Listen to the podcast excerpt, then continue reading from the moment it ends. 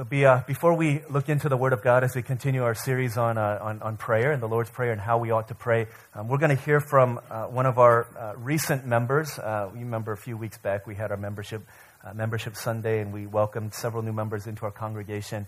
Um, Betty Brown is one of these new members. She's a mother of Kai. She works in a, as an estimator in a con- construction company. She also recently finished our Harvest 201. That's our first discipleship course. And so she's going to come and do a, a testimony on both of these things, membership and, and, Harvest 201, and how that class was beneficial. So can we welcome uh, Betty as she comes and give her a round of applause as she shares with us?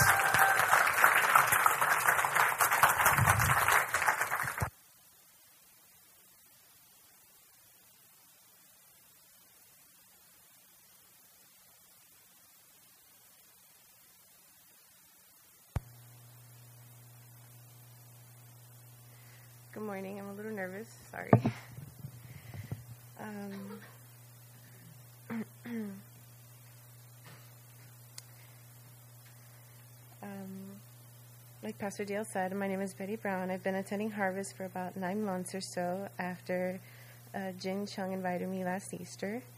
I've completed the Harvest 101 and um, I became a member at the end of last year.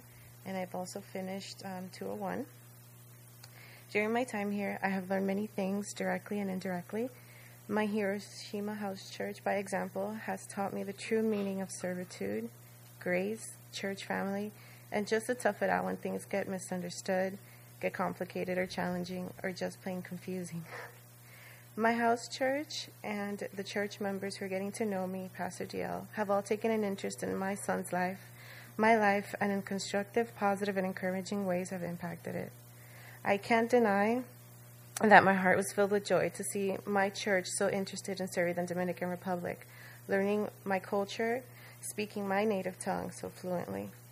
This is just a fraction of the things that helped me realize that this was a church I can call my own. After taking Harvest 201, my understanding of how much our vertical relationship with God truly impacts our horizontal relationships grew. As Jesus talked, lectured, and performed miracles, he touched everyone's life. And in various ways, no matter how hard the lesson, it was always done in a loving way. The more I learned by reading the Bible about my Savior and his teachings, the more I was encouraged to change any bad habits and or behaviors. I also found in him the strength to actually start the changing process. God is continuously working on changing me from being one who is quick to judge, quick to speak, to one who is slower to speak, less prone to judge, and more apt to listen. Rome was not built in a day, and I don't expect that for myself. At the same time, I know for for sure that I'm not the same person who entered those doors nine months ago.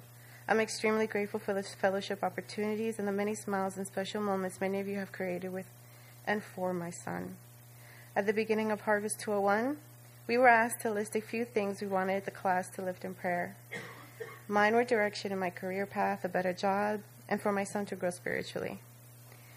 I'm not sure how the class lifted my request in prayer, but I was probably throwing everything but the kitchen sink into my prayer. I wanted a job in my career that would allow me to grow professionally and personally, provided great benefits and flexibility. In construction, my request is like shooting darts in the dark. But to God, nothing is impossible. My prayer was answered, coupled with the owner's enthusiastic welcome, were evidence that God was just waiting for me to simply ask faithfully. He provided a job where I can glorify Him and have the flexibility to still have my family as a priority. God provided Awana as an answer to Kai's spiritual growth. Kai sometimes asks why we aren't reading the Bible today. What I thought was a request for Kai was actually a lesson for mommy to step up to the challenge and to walk the walk so that my son can follow. As a member of our church, I'm very excited to serve, understand the culture here, and to grow to know everyone. I would not hesitate to invite a friend so that I can experience house church, biblical teachings, the culture, and fellowship that I've found here. Thank you, everyone, for helping me. This lost soul found her way home. Thank you.